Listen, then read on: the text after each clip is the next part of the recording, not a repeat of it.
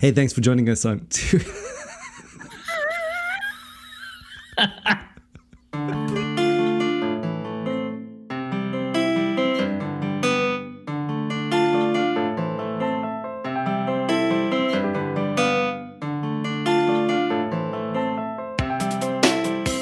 All right, listen. Uh, Two Age Sojourner, that's what you've dialed into or downloaded or whatever. Oh boy, what a terrible intro. Um, yeah, look, I'm I'm trying to get into the habit of telling people what we're all about, um, because everything is all up in the air with these changes. No one really knows what their routine is anymore. Like we're not doing this thing every day. Got a lot of feedback saying, "What the heck are we supposed to do with our lives?" You know. um, like we don't have our normal routine going. You know, it's like what? And I feel it. I just want to let people know that I feel it from my side as well. It is weird. So you know, but hey, what has not changed is that we're still on the Christian classics, That's it. and we're looking at Tertullian. Tertullian, awesome. Oh wait, I got his whole name here. One sec. Um, Quintus. quite a name. Yeah, Quintus Septimus Florens Tertullianus. Boom. Dude, Septimus. It's obviously before that word took on negative connotations. Okay. Yeah. Sounds like a good death metal band. Septimus. Septimus Tertullianus. And it reminds me of the gladiator scene, Quintus Septimi, uh, Septimus Florens Tertullianus. Yeah. That, that's very good. That's a good Roman name right there. Mm-hmm. So he was uh, the first Latin writer, which is I find quite profound as well. I mean, like think Yeah, about how much. basically the, the, the, the father and foundation of Western theology. Yeah. But I mean, think about how much followed in Latin, right? And he's the first guy to write in Latin. I mean, that's quite a thing. It's huge. Amazing. And apparently he was um, he was like so good at Latin that even the pagans would read his works just to enjoy the style. So he was he was a Jedi sort of um, rhetorician. Yeah, did he, did he? Did he? Was he a lawyer? he was, yeah. He educated. Yeah, uh, and uh, a rhetorician. yep, yep. He's like super skilled at communicating. So and he got converted at the age of forty, so a late convert. Oh, I didn't know that. Okay, cool. Yeah, Wow. late convert. Okay, so he was all trained up, rhetorician, smoozy self, and then um, and then he got converted. Cool. All right, so Yeah. we still his date is quite early, one nine seven. I got you. So that's, I mean, we're still pre two hundreds. That's huge. Yeah, well, the, the apology is late second century. Yeah. That's true. That's true. So we take over, um, and and um, and we're looking at the apology as you just said, which is um, largely regarded as his his uh, big magnum opus, or at least the most masterful of all his writings. He wrote a lot, though, didn't he? About Yeah, tons yeah, of yeah. stuff. I think more than thirty works. Uh, mostly apologetics, um, some of it theology, uh, a lot of practical stuff as well. But but almost uh, just reminds me, just reading a little bit about him. It just uh, he really did take on the whole mantle of um, Justin, you know, and and just the same sort of things he just keeps going with. Yeah, very similar flavor, huh? Mm, mm. So that Yeah. that's cool, you know. And apparently, apparently, he was more brilliant than Justin ever was as well. In in, in this um, this apology that we're about to read uh, was was was really good, you know. Yeah, but apparently he hated speculation, Yeah, yeah, true. which which is so weird because he's like the architect of our doctrine of the Trinity. Wow, for sure. Yeah. Well, I mean that's not speculation though.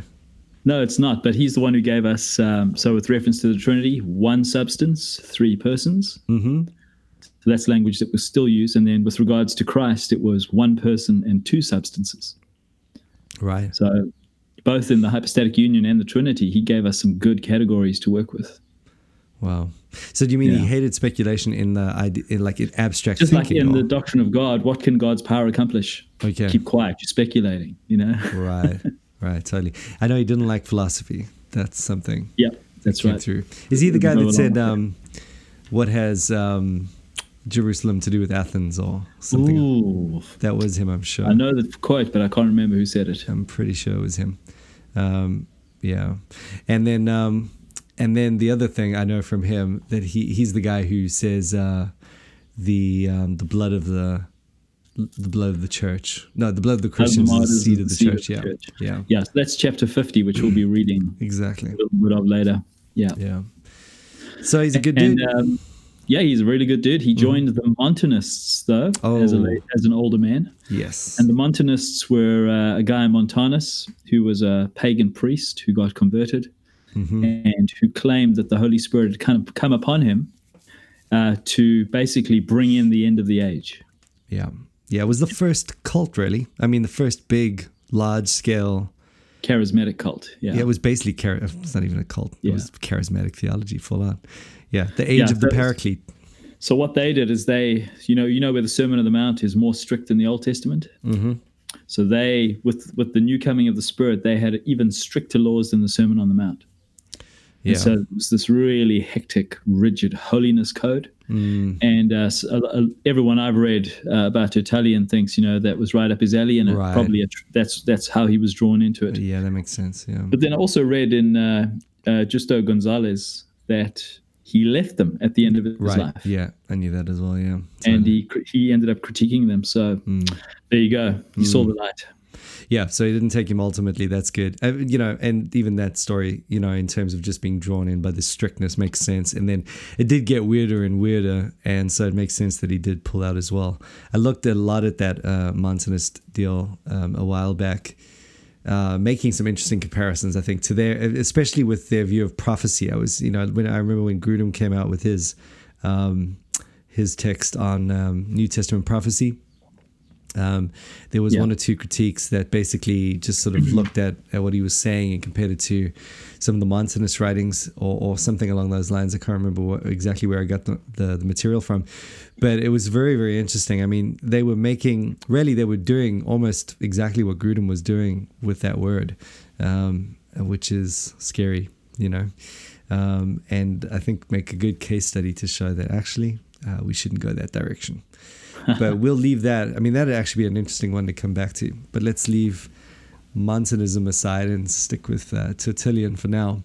Yeah. Um, so we're reading his apology, and uh, we'll just do our normal thing. We'll just kind of read Yeah. a few selected chapters. And just to say, Christians are dying left, right, and center. So this is Yeah. right in the thick of the martyrdom. That's true. That's a good point. Yeah. Um, good. You want to kick us off? Yep, sure. Chapter one. Chapter one. Rulers of the Roman Empire, if seated for the administration of justice on your lofty tribunal, under the gaze of every eye and occupying there all but the highest position in the state, you may not openly inquire into and sift before the world the real truth in regard to the charges made against the Christians. If in this case alone you are afraid or ashamed to exercise your authority in making public inquiry with the carefulness which becomes justice, if finally the extreme severities inflicted on our people in recently private judgments stand in the way of our being permitted to defend ourselves before you, you cannot surely forbid the truth to reach your ears by the secret pathway of a noiseless book. She has no appeals to make to you in regard of her condition, for that does not excite her wonder. She knows that she is but a sojourner on the earth, and that among strangers she naturally finds foes. And more than this, that her origin, her dwelling place, her hope, her recompense, her honors are above. One thing, meanwhile, she anxiously desires of earthly rulers, not to be condemned unknown. What harm can it do to the laws, supreme in their domain, to give her a hearing? Nay, for that part of it, will not their absolute supremacy be more conspicuous in their condemning her, even after she has made her plea? But if unheard, sentence but if unheard, sentence is pronounced against her, beside the odium of an unjust deed. You will incur the merited sup- suspicion of doing it with some idea that it is unjust, as not wishing to hear that you may not be able to hear and condemn. We lay this before you as the first ground on which we urge that your hatred to the name of Christian is unjust. And the very reas- reason which seems to excuse this injustice, I mean ignorance, at once aggravates and convicts it. For what is there more unfair than to hate a thing of which you know nothing, even though it deserve to be hated? Hatred is only merited when it is known to be merited. But without that knowledge, whence is its justice to be vindicated? For that is to be proved, not from the mere fact that an aversion exists, but from acquaintance with the subject. When men then give way to a dislike simply because they are entirely ignorant of the nature of the thing disliked, why may it not be precisely the very sort of thing they should not dislike? So we maintain that they are both ignorant while they hate us, and hate us unrighteously while they, they continue in ignorance. The one thing being the result of the other, either way of it. The proof of their ignorance, at once condemning and excusing their injustice, is that is this that those who once hated Christianity because they knew nothing about it no sooner come to know it than they all laid down at once their enmity. From being its haters, they become its disciples. How, does yours have all of this, brother? Uh, yeah, well, totally. I mean, it's a little bit shortened, but um, it's great, great hearing the the whole thing. Okay. Yeah. I'll, shall I carry on reading? Yeah. How much uh, more have you got there? Uh, probably just uh, yeah, still a bit. I'm, I'm, well, I'll tell you, halfway. I'll, exactly uh, at that point, it jumps down, and I've, I've only got one more sentence. All right, uh, you yes, read I'll it. just, I'll just read that last sentence. Uh, it says they have. Uh, so basically, coming through that, the whole thing, they make lament as if we're um, as if it were a calamity that both sexes, every age and condition, even high rank, are becoming Christians. For all that, their minds are not open to the idea that they may have overlooked some good in it. And then it jumps down right to the end. Uh, they have no desire to look more closely. You're alone. Human curiosity slumbers. They prefer to be ignorant, even though the knowledge has been bliss to others. Um, and so, yeah, I think he has cut it down a little bit. You know what I find so amazing about that that paragraph um, or chapter? Um, it has it has these strong Diognetian um, influences. You know, and in fact, um, I don't know if you read it through before, but uh, but chapter forty two. I mean, it's crazy. I, I, it makes me wonder what his, you know, i- on the lineage of two kingdom thinking, where he would stand. You know, uh, did he? Do you think Well, he, was he he was against people joining the army. right? So he was a bit of a pacifist. Well, a see. pre-Anabaptist Anabaptist. yeah, that makes sense. Okay, So right. yeah, So got the Diognetian thing down in terms of a- antithesis, but in terms of the commonality, uh, he's probably not that eager, and that I suppose comes through in his whole dislike of philosophy and natural law and that sort of thing as well. yeah. Um, so good. All right. So uh, any other comments you got on that one?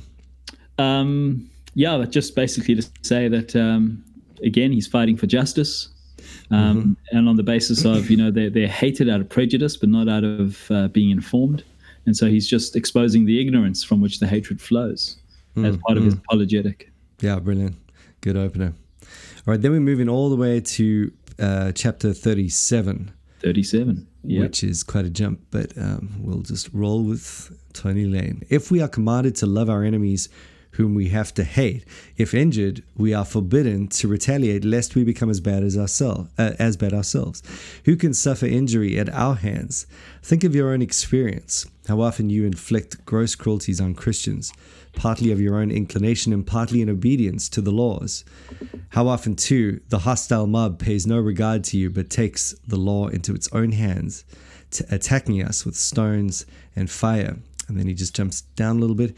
Uh, yet, banded together as we are, ever so ready to sacrifice our lives, what single case of revenge for injury are you able to point to?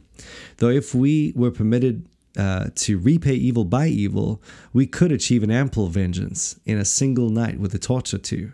And then again, jumps down a little bit. Um, we are but of yesterday, and we have filled all your places, cities, islands, forts, towns, marketplaces, the very camp, tribes, companies, palace, senate, forum. We have left nowhere to you except the temples of your gods. Were it not counted better in our religion to be slain than to slay, uh, would we not be fit and eager for war, even with unequal forces, we who so willingly yield ourselves to the sword? And that's the end.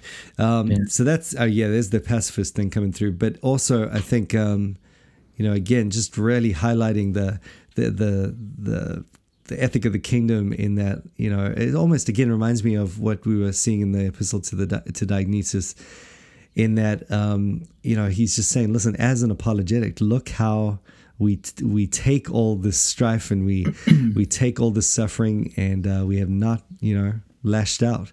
So we're unlike anything you've ever encountered before, and uh, that has to be reckoned with. Yeah. it's just amazing to hear how uh, ubiquitous Christianity has become, how yeah. Christians are infiltrating every area of life. I love the way he says, you know, we leave nothing to you but the temples of your gods. Great. I love it. Yeah. And just that's like revival going on. Yeah. Totally. And, and you know, again, he's to come back to that when, and I think this is where at least there is some element of commonality established. Like he doesn't want to go Amish or um, in his Anabaptism at this point. He understands they live in the city. Um, and so, there is something about that. But uh, first, we got chapter 39. So you want to take us on yep. with that? Sure. So just jump in where, because it's quite a long chapter, just jump in where, it, where, where it stops and then you pick it up from that point. All right, cool. Cool. I shall at once go on, then to exhibit the peculiarities of the Christian society, that, as I have refuted the evil charged against it, I may point out its positive good. We are a body, knit together as such by a common religious profession, by unity of discipline, and by the bond of a common hope. We meet together as an assembly and congregation, that, offering up prayer to God as with united force, we may wrestle with Him in our supplications. This violence God delights in. We pray too for the emperors, for their ministers, and for all in authority, for the welfare of the world, for the prevalence of peace for the delay of the final consummation. We assemble to read our sacred writings. If any peculiarity of the times uh, of the times makes either forewarning or reminiscent need, reminiscence needful. However, however it be, in that respect, with the sacred words we nourish our faith, we animate our hope, we make our confidence more steadfast, and no less by inculcations of God's precepts we confirm good habits. In the same place also exhort, ex, exhortations are made, rebukes and sacred censures are administered. For with a great gravity is the work of judging carried on, on among us, as befits those who feel assured that they are in the sight of God. And you have the most notable example of judgment to come when anyone has sinned so grievously as to require his severance from us in prayer, in the congregation, and in all sacred intercourse. The tried men of our elders preside over us, obtaining that honor, not by purchase, but by established character. There is no buying and selling of any sort in the things of God. Though we have our treasure chest, it is not made up of purchase money, as of a religion that has its price. On the monthly day, if he likes, each puts in a small donation, but only if it be his pleasure, and only if he be able, for there is no compulsion. All is voluntary. These gifts are, as it were, piety's deposit fund. For they are not taken thence and spent on feasts and drinking bouts and eating houses, but to support and bury poor people, to supply the want of boys and girls destitute of means and parents, and of old persons confined now to the house, such too as have suffered shipwreck. And if there happen to be any in the mines, or banished to the islands, or shut up in the prisons, for nothing but their fidelity to the cause of God's church, they become the nurslings of their confession. But it is mainly the deeds of love so noble that lead many to put a brand upon us. See, they say, how they love one another, for themselves are animated by mutual hatred. How they are ready even to die for one another, for they themselves will sooner, for, for they themselves will sooner put to death. All right, and so that's where it jumps. Okay, it jumps there. over there. Yeah. All right, okay. so let me read the last little bit here. one in mind and soul we do not hesitate to share our earthly goods with each other. We have all things in common but our wives. Uh, we give up our community in the one place that it is practiced by others, uh, who not only take their friends' wives, but most tolerant, tolerantly also accommodate their friends with their own. Uh, here they follow their, the example, I believe, of those wise men of ancient times, the Greek Socrates and the Roman Cato, who shared with their friends the wives whom they had married. Interesting. Mm. That was the end. Does yours mm. stop there? Okay, mine goes on for a uh, whole lot more. But that's really? okay. Okay. Yeah. yeah. Okay. So what's going on there? Wow, it's really awesome. I mean, he's just explaining the uh, the what what they do when they come together. Again, he's offering an yeah. apologetic, kind of like he's a Justin Martyr thing. Yep. So he's yeah. giving them a window into the life of their church. Mm-hmm. There's all sorts of slander, slander of incest, slander of eating babies. Mm-hmm. And so he's actually putting on display exactly what they do. Mm. And they're blameless. All they're doing is upholding the right of the government to rule, Right. praying for peace, Yeah. helping the poor, upholding godliness and holiness. There's nothing here for slander. There's nothing here that can incite hatred. Right. Um, So, yeah, just And- very powerful. A great window into the church. Mm, it is. Yeah. From our perspective, it's amazing. Yeah. Um, yeah. What did catch my attention is the voluntary giving and not the theology of tithe, which, Huh. you know, there is a big debate Yeah. whether tithing um, was an early church practice or whether Mm-hmm. giving was voluntary, you know, because we know the Lord's Day is like the new the new covenant, the new creation Sabbath, as it were, yeah. that was carried through with that sort of talk and theology. But Yeah. uh, the giving doesn't have a tithing Yeah. uh, base to it in the way in which it's put forward. Yeah, very good. Yeah, that, that's helpful. Um, uh, very similar at that at that point to Justin Martyr, as we said earlier. You know, m- many Yeah. of the themes coming through there. Um, all right, I'll keep going just with this. Um, I've got a short chapter here. Um, Yeah, go. Forty. The name of um, faction is rightly given to those who conspire to bring odium on good and virtuous men, and cry out against innocent blood. They offer as justification of their enmity a baseless plea that they think the Christians the cause of every public disaster, of every affliction with which the pe- people are visited. If the Tiber rises as high as the city walls, or if the Nile does not send its waters up over the fields, uh, if the heavens give no rain, if there is an earthquake, if there is a famine or pestilence, straightway the cry is, Away with the Christians to the lion. What? Shall you give so many to a single beast? Tell me, how many calamities were there before the reign of Tiberius? That is, before the coming of Christ. So, wow, with that, you know, really, that's the first kind of 18 books of the city of God. really, just similar sort of uh, reasoning. In that he's just he showing. goes on to talk about Plato that mentions Atlantis oh, wow. Nice. as well. Pretty interesting. Yeah, there. interesting yeah um, just basically saying listen i mean you want to blame uh, blame all these things on the on the christians but just you know just consider that how inconsistent that is in light of you know when when uh, pagan ceremonies were at their absolute peak uh, you had every bit even more um, calamities fall upon the city so I mean, that's it's it's they're saying the same thing today. You know, those who are struggling with same-sex attraction are committing suicide because Christians are making them feel guilty. right you Yeah. know.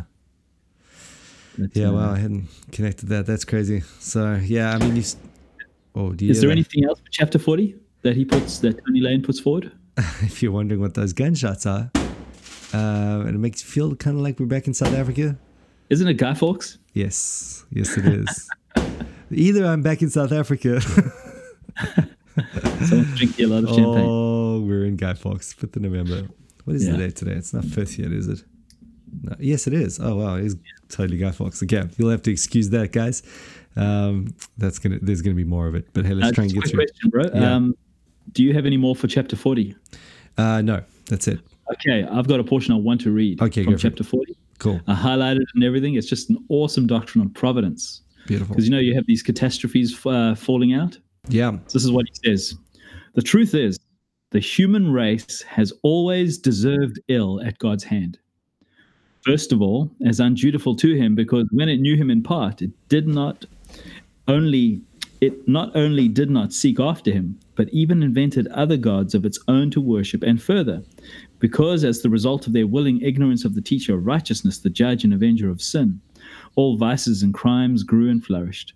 But had men sought, they would have come to know the glorious object of their seeking, and knowledge would have produced obedience, and obedience would have found a gracious instead of an angry God. They ought then to see that the very same God is angry with them now as in ancient times. Before Christians were so. Anyway, you can stop it there. But just to say, you know, he understands that God is in control of every natural disaster hmm and that uh, we're always getting better than we deserve. I thought yeah, that was beautiful. great insight. Just good theology underlying For some of his analysis there. for sure. And I think that takes it to Alf, my favorite, my favorite um, chapter, or at least summary of it here. In in, in um, Lane, you want to read forty two or Uh, you go for it. You got a better version there. All right. It's a shorter version. totally yeah. Um, but we are accused of doing harm on other ground, that of being useless in secular affairs. How in all the world can that be the case with people who live among you, eat the same food, wear the same clothes, have the same habits, uh, under the same necessities of existence. We are not like Brahmins or Indian ascetics who dwell in woods and exile themselves from ordinary human life. We do not forget our debt of gratitude to God, our Lord and Creator. We reject nothing that He has created, though we certainly restrain ourselves from an immoderate or sinful use of any of His gifts. So we live in a world with you and do not renounce forum, markets, baths, booths, workshops, inns, markets, or any other place of commerce. We sail with you, fight with you, till the soil with you, and trade with you. Even in the various arts, we make public property of our works for your benefit. Uh, how we seem to be useless in your ordinary business when we live with you and by you, I cannot comprehend. I may not join you in your religious ceremonies, but on the sacred day, I am still a man. So, really mm. powerful two kingdom stuff coming through there. Very powerful. In the uh, world, but not of the world. Yeah, I love yeah. it. Very good. So, for all his Anabaptistic tendencies in that regard, um, he definitely comes back with that, you know, um, and balances it out in some way. Definitely. Totally. All right, cool. So that's uh that's my fave. And then we're on to the last chapter. You go for it. Yep. You read it because mine's very long, and I'm sure he's looking for just for a particular portion that he's highlighted in yours. Um, all right. Let's uh, risking the um, fireworks here, but let's go for it. All right. Uh, chapter 50. But go on zealously, good presidents. You will stand higher with the people if you sacrifice the Christians at their wish. Kill us, torture us, condemn us, grind mm. us to the dust. Your injustice is the proof that we are innocent. That is why God allows us to suffer thus. Very recently, by condemning a Christian woman to the pimp rather than to the lion, you admitted that we consider a taint on our purity more terrible than any punishment and any death. Your cruelty against us does not profit you, however exquisite. Instead, it tempts people to our sect. As often as you mow us down, the more we grow in number. The blood of Christians is the seed of the church. The very mm. obstinacy you criticize teaches for us. For who on seeing it is not, uh, sorry, for who on seeing it is not moved to find out what lies behind it who, having found out, does not embrace our faith, and having done so, does not desire to suffer in order to partake of the fullness of God's grace and to obtain from God complete forgiveness in exchange for his blood. For martyrdom secures the, the remission of all sins.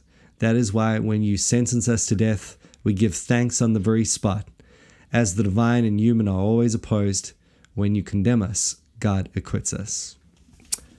Thus far the reading of Tertullian. Yeah. So there's that awesome phrase, the blood of Christians is the seed of the church. Man, crazy. Yeah. Interesting. Um, I don't know if we would use that language. Um, the martyrdom secures the remission of all sins. Um, yeah. But insofar as it represents your running the race to the end and the securing of your crown and perseverance and that sort of thing, you know, amen. Amen. Yeah. Yeah. I mean, it's very inspiring. Tertullian's definitely worth reading. Yeah, they reckon that he he, he found it impossible to write a boring sentence. and you well, do see a little bit come come out there. It's not boring reading. I mean, there's nothing dull about it. You know, you could you could get into it and read a lot of it. I think. You know, yeah. just that maybe it's because I'm going through Aquinas now because that is boring. yeah, man. that is the most I mean, it's ridiculous. Like they stripped all emotion out of it. You know, it's just pure calculus.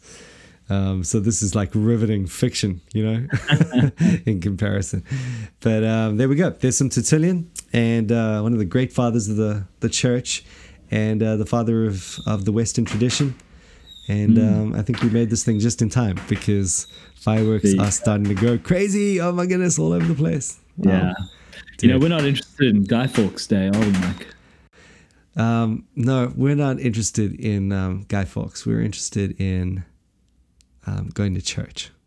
Going to church. Yeah. The Lord's Day, not Guy Fawkes Day. We're interested in um, in gold dust.